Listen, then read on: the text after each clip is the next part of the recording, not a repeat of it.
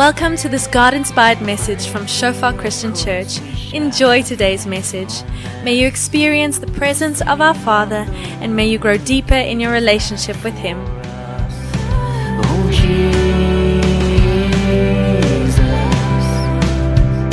your love over For those of you who don't know me, my name is Vian. I'm one of the pastors here, and it's really an honor to be here tonight and to share the word of God with you. And also just to share, you know, like I shared this morning at the evening service as well, it's such a delight in light of the word that we're going to share tonight that I don't have to share this word in response to a congregation that's kind of falling apart and diminishing a little bit.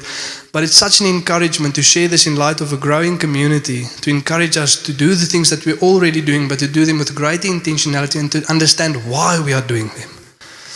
And also to encourage us as the evening service, you know, we planted out the morning service. And a lot of people got kids and got babies and they migrated a little bit to the morning service. And there seems to be more growth in the morning service, but thank God because we are growing as a church, even in the evening service. Bit slower, yes, than the morning service, but growth nonetheless. And before I begin, let me just open for us in prayer, and then we can jump in. Yes, Lord, thank you that we can be here tonight, Lord. Thank you for the privilege, Lord, of gathering together with the saints, Lord, to lift up your name. Thank you for your word, Father. And thank you, Lord, that in any in every area of life, you have provided, Lord, a, a solution, Father, to the problem we have as human beings. And by the Spirit, Lord, you've given us the grace to apply the solution to every area of life. And tonight, Lord, specifically as we look, Father, in this time that we are in as a church, Lord, as to what we need, for the thank you that you have made provision. Thank you, Holy Spirit, that you are here. Thank you, Jesus, that your sacrifice on the cross is enough. And thank you, Father, for your perfect will, perfect character. That we know that a loving Father is intending good things for his children. And thank you, Lord, that we know, Lord, that that doesn't mean our best life now, but eternal life then with you, Lord. And whatever it is that we have to go through in this life, Lord, we say that is enough for us if the end result is glory unto you. For you are worthy of it all, Lord. In Jesus' name. Amen. Our title for tonight is Between Passover and the Promised Land. Between Passover and the Promised Land. You know, and last week looking at Passover and reflecting on Exodus 12, where the Passover started to see what we can learn from that. Like Hebrews 10, verse 1 says that all of the Old Testament, you know, the law, the feasts, the commandments given through Moses, this was a shadow of the reality that was to come, a shadow pointing to the substance that is Jesus Christ, explaining to us why Jesus had to come and do and say what he did and said. And again, throughout the whole Old Testament, we can draw these parallels for Jesus Christ. All of Scripture points to Jesus, all of Scripture speaks of the gospel. And many times when we reflect on the Old Testament, there's certain things that we can learn in light of the things that we are going through now. And last week we looked at the Passover, you know, and saw this beautiful picture of God providing the lamb.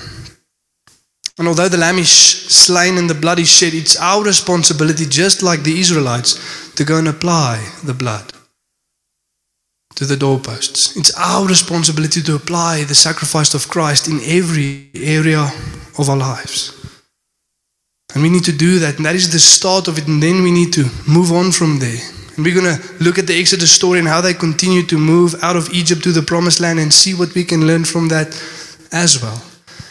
And don't worry, for those of you who are thinking, oh, we're going to go through the Exodus story, you know, that's Exodus 12 till the end, through to Leviticus and Deuteronomy until we get to Joshua. We're not going to go through all of those books. We don't have to be here 40 years. But we're going to look at a passage of scripture in Hebrews that points to the same problem that they had and see what we can learn from it. And so many parallels that we can learn from the story. God providing the Passover lamb then, temporarily, showing to Christ that came. And as they exited Egypt, what was the first step of obedience? They had to pass through the waters. The book of Corinthians says to us that they were baptized in the waters under the cloud and through the Red Sea with Moses. And we know that that's the same pattern in the New Testament. That after we've applied the sufficient sacrifice of the slain lamb to our lives, the first step of obedience is baptism. That corresponds to that. And then Moses descends onto the mountain to bring down the law, and Jesus ascends further than the mountain into heaven to pour out the Spirit. And all of these parallels we can trace between them. And many times people ask, you know, but how do we how do we draw those parallels? How do we see these things in scripture? And one tip that I maybe want to give to us before we dive in tonight is how to interpret scripture well. For those of you who've been at Encounter One who've been in church a while, you've heard whenever we speak about the gospel, there's four areas of the gospel that we should understand if we want to understand it fully and also communicate it well to others. What are those four, four areas? Let's see if someone here can remember. What's the first one? Anybody? Begins with a P. Problem. There is a problem. And we have to understand the problem in light of the solution. There's a reason there is a need for a gospel. There's a reason there's need for good news. There's a reason there's need for a sacrifice. And that is the problem of sin that we find ourselves in. Dead in sin, controlled by the devil, destined for hell and the wrath of God. That is a problem, and it's quite a severe problem. Painted the picture of Scripture. And then what is the second area? Solution. The solution of Jesus Christ, living the perfect life for us and dying the death that we should have died. He died the death we should have died and lived the life we should have lived. So that through His blood we receive the forgiveness of sins and through His obedience we become righteous. That is the solution. And then, thirdly, there's a response.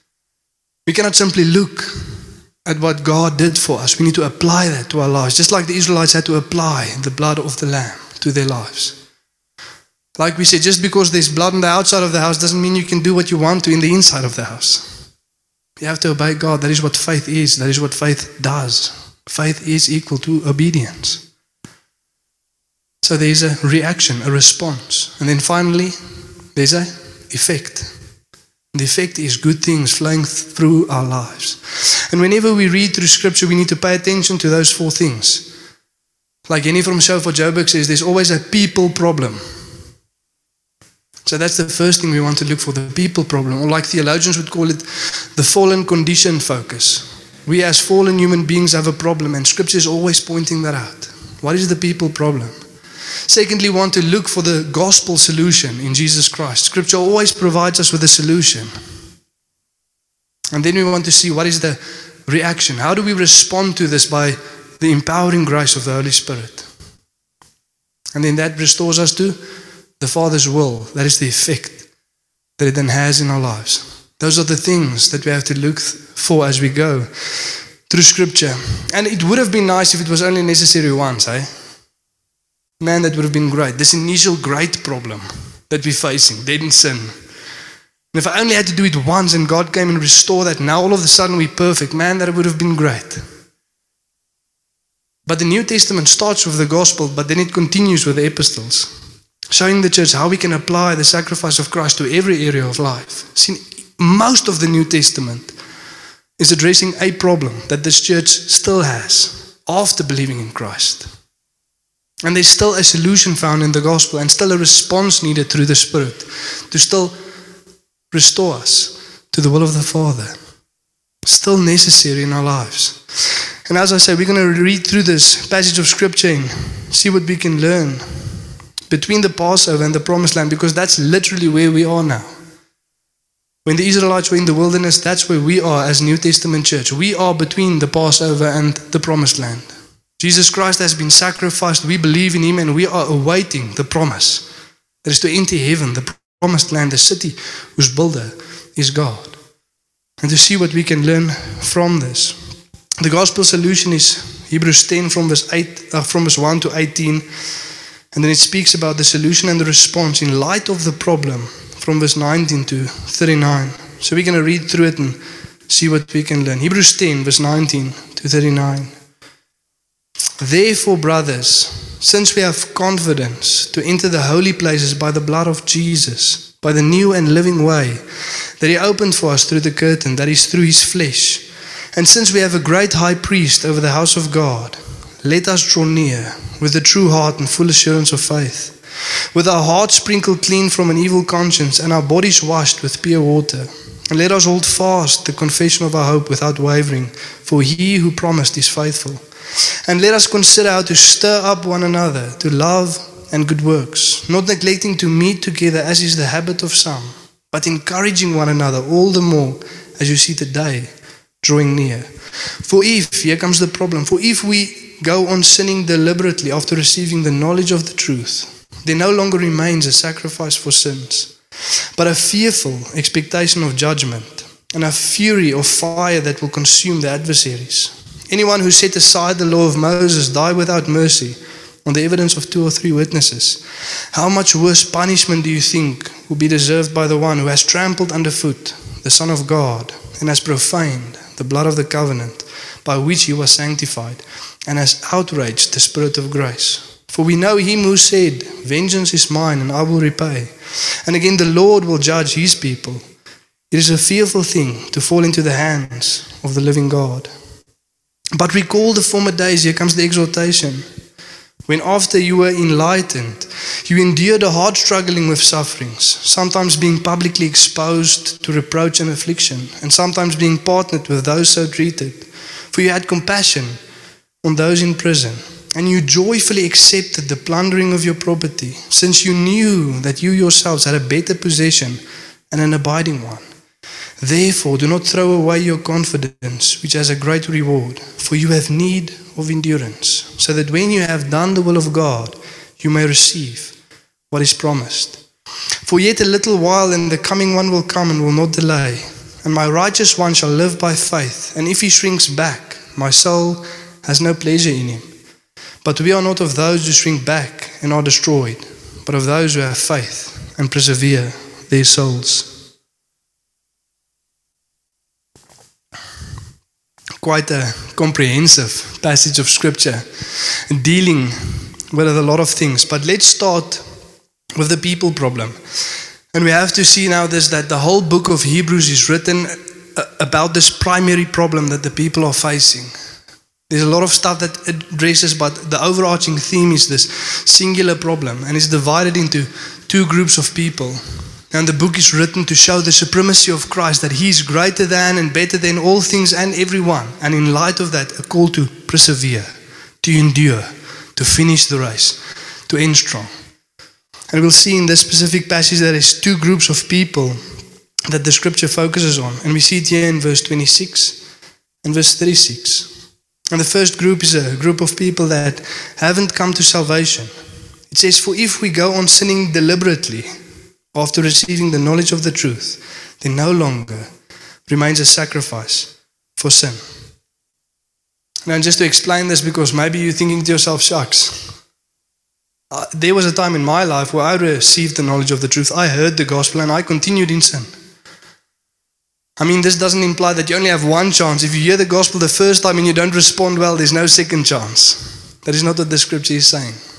We read in 1 John 1, verse 8, that if we say we have no sin, we deceive ourselves and the truth is not in us. Chapter 3 says, if we make a practice of sin, we neither know him, neither have we seen him. So we haven't been born again if we deliberately continue in sin. So this passage is speaking about someone that has heard the message of the gospel, but haven't started to apply the message of the gospel. And what it's saying is two things. That firstly, if you don't apply the sacrifice of Christ, you can go and look everywhere. There's no other sacrifice, there's no other remedy to the problem that we're in. No other sacrifice exists out there. And secondly, it's speaking to the Hebrews, the Jewish people, explaining to them how we should respond to the gospel. He says, This isn't the days of old, like in the wilderness or like in the promised land, where you can just go on sinning and bring your lamb every year. There no longer exists that sacrifice for sin. You can't just go on the way you're going on and bring your lamb every year. That is not how salvation works. That is not what the sacrifice was intended to mean. You don't understand the provision of God. You don't understand the message of the gospel. And you haven't responded as you should. And if you are sitting here tonight and this is you, don't worry. There's a gospel solution to fix the problem.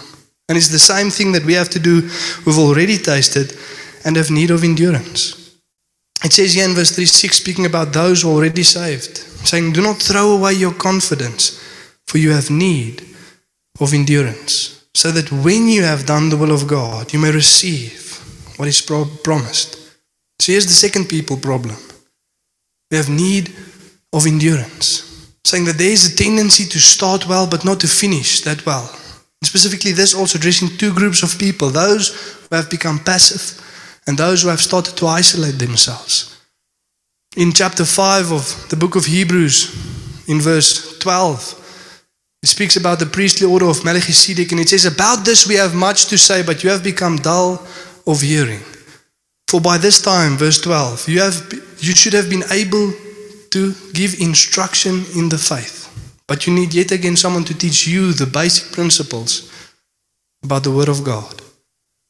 You have become passive. There's no growth in your faith. You're simply sitting and observing. There's no intentional growth in being part of the body of Christ. And for us, as we are sitting here tonight, we have to ask that question How long have you been sitting with the saints? And if it's been a long time, you have to ask this question Are you able to instruct others in the faith? Are you able to disciple others? And are you actively discipling, discipling others? Because if you are not, you have need of endurance. You need to press in. There's a solution made. But we need to know where we are so that we can shift to where we need to be. Amen? We have to realize the problem so that we can apply the solution. And the second group of people in verse 1025 that we just read, not neglecting to meet together as is the habit of some. Those who have isolated themselves. See, this is necessary. There's a reason why God says we should do the things that He calls us to do. But those who have become passive and those who have started to isolate themselves. And in light of this, a need for endurance, when we reflect about the story in Exodus and about the people leaving Egypt to the promised land, there's a warning that should stand out to all of us. And that is this we read in Exodus 12, verse 37, that about 600,000 men left Egypt. Now, if you want to include the women and the children, if we say that there's just one woman and one child for every man, that's 1.8 million people. About 2 million people leaving Egypt. But let's just focus on the 600,000. Of that 600,000 that left Egypt, how many entered the promised land? Three. Three people in light of 600,000. Three entered. Three endured. Obviously, with the generation after them, but of that initial 600,000, most of them died in the wilderness and only three entered. And the scripture explains to us why. In Hebrews 4, verse 2, it says, Because they were not united together in faith with those who believed. And verse 6, because they disobeyed. They failed to enter because of disobedience. And it says, Let us not fail to enter the rest of God, but let's encourage one another. In chapter 4 as well. That is the problem. That is what we should learn from that as we reflect on what happened. And in light of that, and in light of the times that we are living in, as the scripture says, we should encourage one another all the more as we see the day drawing near, all the more as the judgment day comes closer, all the more as the end times approach. There will be a need for this all the more. And in light of that, and with all the end time confusion going around and all the end time conspiracies going around, we have to ask ourselves what is the one thing that Jesus said about the end times? What is the one encouragement that he gave the church? And we read in Matthew 24, his disciples going to Jesus and asking him, When will the end times come? What will happen? And Jesus says, You will hear about rumors of wars and wars, and nation rising up against nation. Don't be alarmed. See to it that you are not misled. And then he says these following words in verse 10 to 13, which kind of sums up what Jesus is saying. He says, And then many will fall away. Many will fall away from the faith. We read the same in the book of 1 Timothy and devote themselves to teachings of demons and betray one another and hate one another. And many false prophets will arise and lead many astray. So many will fall away and many will be led astray. And because lawlessness will be increased, the love of many will grow cold. But the one who endures to the end will be saved. You have need of endurance. You have need of endurance in light of many falling away, in light of many being misled. You have need of endurance. And what is the reason? Jesus says lawlessness will be increased. Therefore, the love of many will grow cold. And we are seeing this around us. Lawlessness being increased. What does lawlessness mean? A law unto yourself. And we are entering a time where you can't only do what you want to do, but you can also somehow be what you want to be. You with me? It is abounding, and as it abounds, the love of many will grow cold.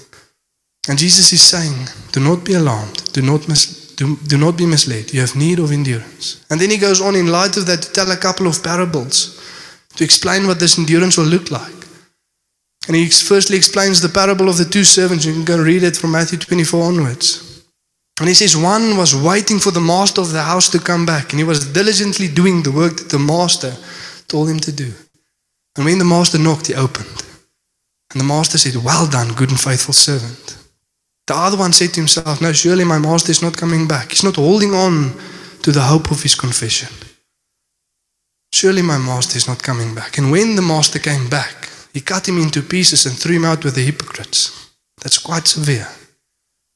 And then the parable of the ten virgins. Five was prepared as they drew near to the bridegroom, and five was not. Five entered, five did not. And then he explains the parable of the talents. And we think, but how does that fit in there? And it's Jesus saying, In this endurance, I've not called you to maintain your faith, but to grow your faith. You're not only called to maintain what God has given, but to multiply what He gave. He was displeased with the one that only maintained. We're called to grow in the things that God has entrusted to us.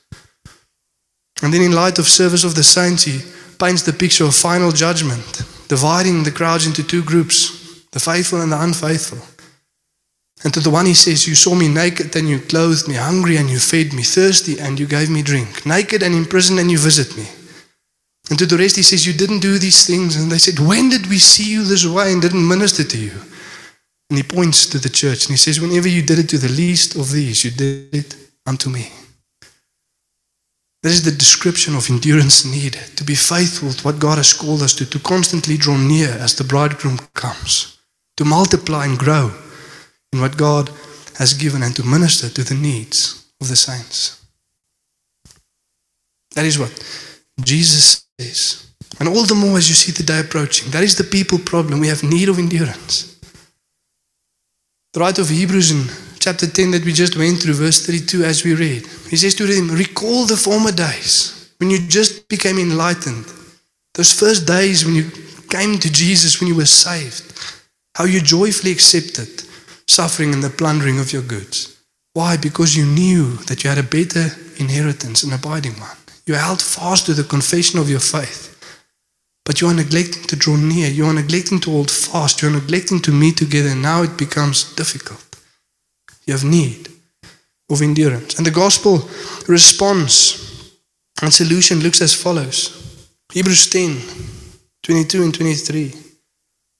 In light of what Jesus did and in light of the warning. It says, Let us draw near with true hearts and full assurance of faith, with a heart sprinkled clean from an evil conscience, and our bodies washed with pure water.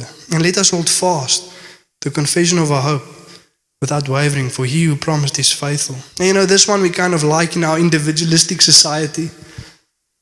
And what culture is trying to teach us, because many times we read these three things and we'll get to the third one now, and we think that they are separate from one another.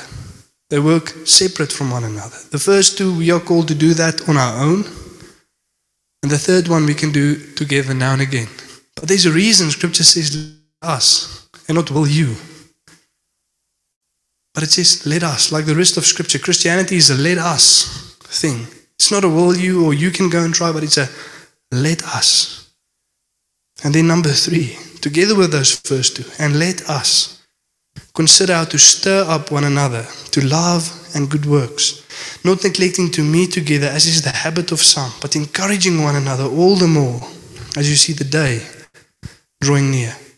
And interesting there, what was Jesus? What did he say? What would be the effect of the end times? Why would the love of many grow cold? Why would they fall away? Why will deception abound? Because lawlessness will be increased. The love of many will grow cold. What are we called to do as a church? To encourage one another to what? Love and good works. So while people do the wrong things for the wrong reasons, we are called to encourage one another to do the right things for the right reasons. Good works and love. Good works, the right things. Love, the motivation behind it. In light of that, increasing in the world, we are called to increase all the more in love and good works. While there is a temptation for lawlessness to abound, we are called to encourage one another to good works. And while love decreases all the more in the world, we are called to encourage love all the more in the church.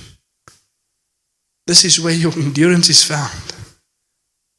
When you are thinking to yourself, but who will encourage me to love and good works? Where will my exhortation to endure come from? Look around you. That's where it will come from. And when you look to those around you and you're wondering where will their encouragement come from, you go and look in the mirror. That's where it will come from. But we are called to encourage one another to love and good works, to be intentional, to consider, to actively think about how we can stir one another to love and good works. And what is the second thing that Jesus warns us against? Deception. Deception. And what is one of the benefits of being united together with the church and ministering together with the church in Ephesians 4? Verse 14 it says what? Then we will no longer be children tossed to and fro and driven by the winds of doctrine, by human cunningness and deceitful schemes. But rather speaking the truth in love, are to grow up into Him who is the head, with every joint and ligament knit together. As each part is working properly, the body grows so that it builds itself up in love. But we guard one another from temptation. We guard one another from deception. 1 Timothy 3:15 says that the church is the pillar and buttress of truth. The one who stands for and upholds truth. And in the area of mis- misguidance, people being misled, we are called to keep one another in the truth and in the faith. But here we should be careful because gathering with the wrong people will lead to the deception. You see, because while the church is called to keep one another in the truth and in the faith, there are groups of people who gather that say they are the church and they are actually the breeding place of deception. They are the cause of it. That is where it comes from. And that's why it's so important to draw near on your own as well, to read the word on your own as well, to hold fast to the confession of your hope as well as individuals, so that when we come together, we know what is true. We know what is true. And in light of this, I want to encourage us as it comes to the fight of truth. Many times when we are surrounded with Christians, or maybe in your small group, and it comes to that topic that you don't know too much about, you don't want to sound, you don't want to say anything because you don't want them to figure out that you don't know. If there's one place that I want people to know that I don't understand something correct or something at all, it is my small group. Man, with people that love the truth, may they be the people that figure out that I don't understand something as I should or don't know something at all. See, when we gather together as a small group, there's three things that we want to find out. And that is what we don't know at all, what we understand wrong, and what we understand right. So that we can encourage one another and align with the truth of what God has called us to. So it's fine to figure out those things together. So we have these three things that Scripture calls us to in light of what's going on in the world, in light of us needing endurance, in light of us needing to persist in the faith. Verse 22 Let us draw near with a true heart and full assurance of faith. Verse 23 Let us hold fast to confession of our hope without wavering. Verse 24 And let us consider how to stir up one another to love and good works. And like I said, many times we think these three things work separate from one another. But they're actually supposed to work together. They are working together right now. We are busy doing all three right now. We are busy experiencing all three right now. And some of us to a greater extent than others. And we'll speak a bit about that next week. But haven't you found it interesting? You know, in the same service, two people can sit, and one person is so overwhelmed by the presence of God and his life so irrevocably changed. And the person next to him is thinking, How long are we still going to be? How's that possible? How's that possible? And we're going to look at that next week. You see, many times we simply don't engage as we should and we don't experience things as we should because we don't understand them as we should. We don't know why we do what we do. And we fall back into tradition or simply because God said so. And God said so is a good enough reason. For every person who understands the character of God, he doesn't always have to figure out the reason of God. Because he knows that a loving Father, rooted in his character, whatever he says, he's planning that for his eternal glory and my eternal good. But to know the reason also helps. Specifically when it comes to this specific verse that has been used out of context and to manipulate people. Why is this such a special thing for God? Why does He insist on the church gathering regularly and consistently with one another? What is being displayed? What is being portrayed to the world? Why does it stir faith? Why does it lead to endurance? What are we teaching one another? What are we modeling to our children and showing to the world around us when we come together?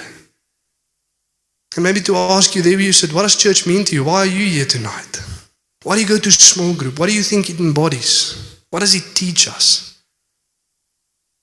And there's a lot of things, and we can't go through all of them, you know. But one of the beautiful things is we are a kingdom of priests, according to the book of Peter. Not a kingdom with priests, like the Roman Catholic Church would say, but a kingdom of priests. Every member a minister.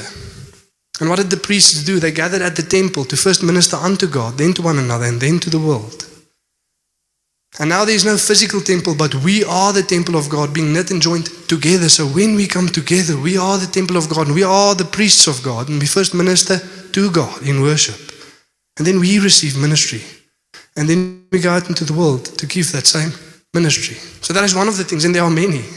But specifically in light of Exodus, specifically in light of these people called out of Egypt, what is it that we are embodying? What is it that we should remind ourselves of when we come together? What is happening right now? You see, the word church in the Greeks, the word ecclesia, from two, well, one word in a, in a prefix, it's kleo, or kolio, meaning to call out. You can word that Greek word kolio, call, and the suffix ek, out of. A called out assembly unto God. What happened in Egypt? God said, I'm calling my people out of Egypt under the slavery of Pharaoh to come and worship me in the desert. What are we embodying? We are called out of this world, from under the slavery of Satan to come and worship God. And every single Sunday when we come together, we are saying, Jesus, our Passover lamb has been sacrificed and he has been raised from the dead, securing our redemption. And we are coming out of the world to worship God, out from under the, the enemy's temptation to come and worship God. That is what we are embodying each and every Sunday when we come together and reminding ourselves of that, that we are called out of.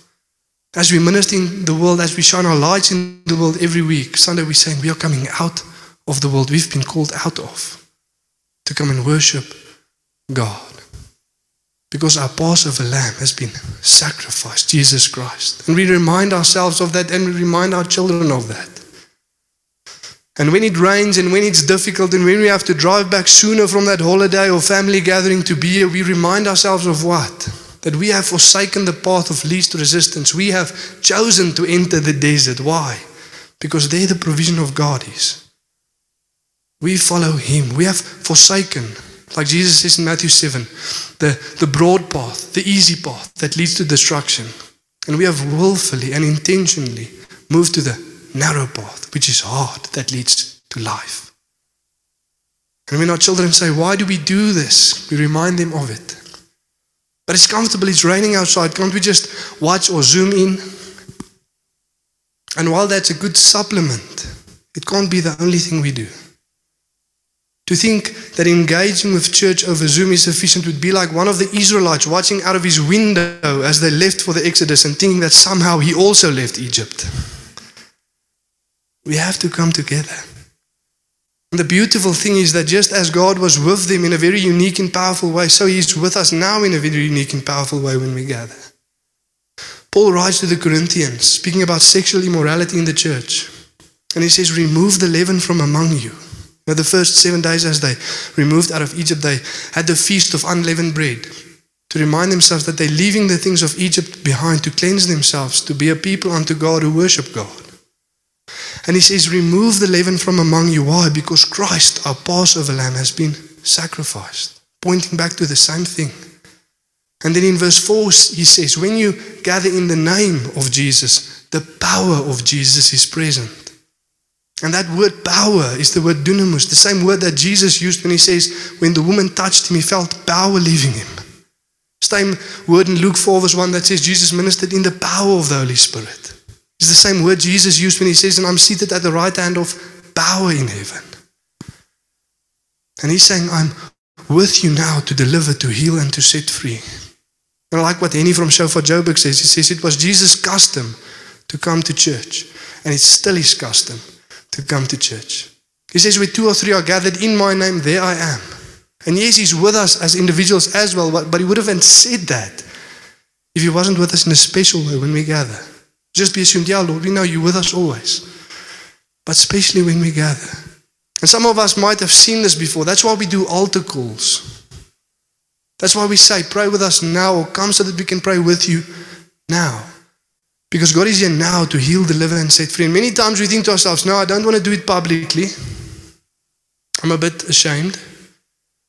So I don't want to do it now. I'll go and deal with it at home. But when you come home, the same anointing doesn't rest at home, and you still struggle with it day after day, and week after week, and month after month. Until you bring it to the congregation. Why? Because there's a reason why we gather. Not only the gifts of the saints that we need, but the grace of God that rests on the saints to minister to us what we need. Let us draw near. Let us hold fast. Let us consider how to stir one another to love and good works. So remember this every Sunday when you're joining together, every Wednesday, Thursday, or Tuesday, whenever your small group is. When you meet together, remind yourselves that we are intentionally reminding ourselves that we are called out from the world to minister unto God as we draw near to Him, as we hold fast to our hope, as we consider how to stir one another to love and good works. I want to end off us with verse 37 to 39. And it says, For yet a little while, and the coming one will come and will not delay. And my righteous one shall not shall live by faith, and if he shrinks back, my soul has no pleasure in him. But we are not of those who shrink back and are destroyed, but of those who have faith and persevere their souls. But we are not of those who shrink back and are destroyed, but of those who have faith and persevere their souls.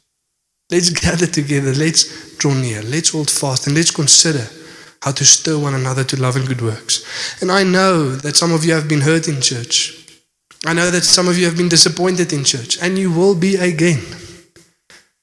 But here's the thing you'll also hurt others and you'll also disappoint them.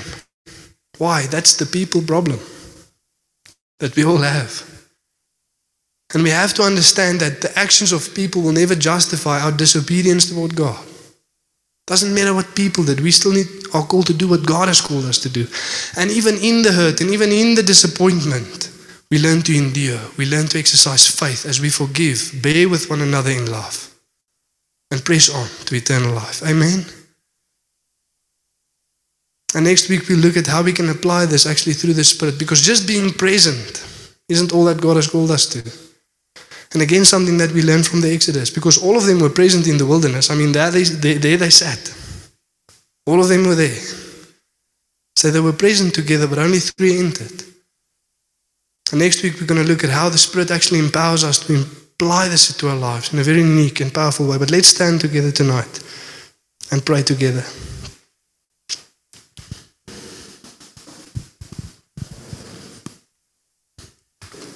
Yes, Lord, thank you that we can gather tonight, Lord. And for each and every one of us, Lord, may it just again, Lord, be so significant, Father, the reason why we do what we do.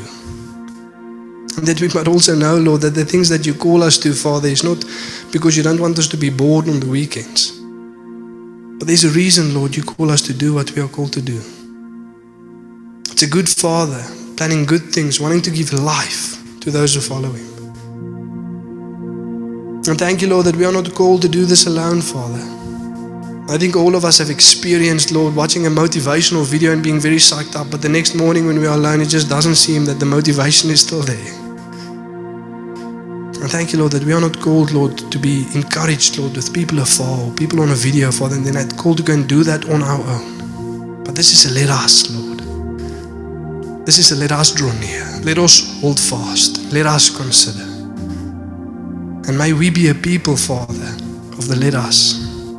A people who draw near, Lord. A people that hold fast. A people that consider to stir one another to love and good works. Not people with a mentality, Father, of we are the church when we meet together, Lord, but we are always the church, Lord, even when we leave. Our small groups isn't just on Wednesday night, but they are always my small group. And I constantly consider, prayerfully, Father, as I draw near to you, how can I encourage them to love and good works? And thank you, Lord, that we know, Father, in light of the times that we are living in, Father, that it's not a nice extra, Lord, but it is a necessity. This is where we persevere, Lord. We are not of those who shrink back and are destroyed. We are those who persevere. And if you are here tonight and you maybe never responded to God, you've always just seen the sacrifice but never started to apply, always had the same life, deliberately continuing in sin. And if that is you, just there where you stand, won't you lift your voice to God say, Lord, I'm returning. I don't even know what to say, how to pray, what to do, Lord, but I'm drawing near. Help me, show me. And as you say that words, God will help you. But just start to, to pray. Where we are gathered, God is in our midst. Jesus is here and He wants to set free, deliver, heal. Let's respond, not just stand and look. But if that is you, respond just there where you stand. And if you are here tonight and you're reflecting on your faith and, and you have to come to terms that you started well, but you're not enduring as you should, just say, God, Lord, I'm returning, Father. Remind me of the days of old. Remind me when I just came to salvation, I joyfully followed, man, and I gave everything. And I lost sight, Lord. Come and give vision again. Come and restore. If that is you, just there we are. Lift up your voice.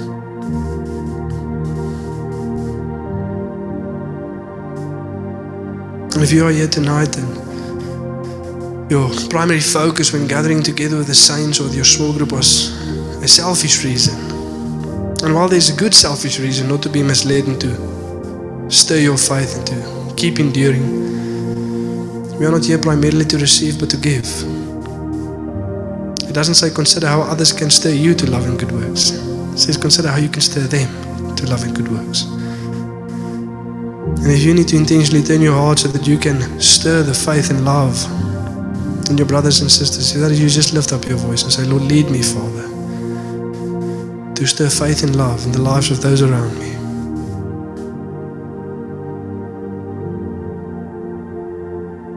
Thank you, Jesus, that your sacrifice is enough, Lord. And that the gospel solution is not just that you save us as individuals, but you knit us together as a family, Lord of believers, as a body of Christ.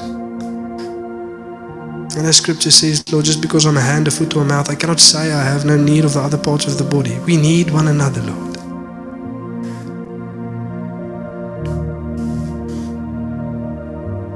And I pray, Father, that we'd never be so narrow minded, Father, to think that we are only called to stir to love and good works, Shofar Secunda. No, Lord, every single believer in this town, every single church in this town, Father. We are all between the Passover and the Promised Land. We all have the same King, the same mission, the same vision. And may we know, Lord, that when we are on holiday, Father, when we are not in Secunda, Father, it's better to join physically together with whomever gathers there than to watch a video of those engaging here. But may we be intentional, Father, in drawing near and holding fast and encouraging others to love and good works. Thank you, Father, that we know that no matter where we go in this world, there your body will be. There the saints will be, Lord. There believers will be. And wherever we go, we can be intentional in drawing near and holding fast and considering how to stir one another to love and good works. We thank you, Jesus, for your sacrifice on the cross. We thank you, Holy Spirit, for enabling us to apply that sacrifice and restoring us to the will of the Father. And thank you, Father, that your will is perfect and good. In Jesus' name.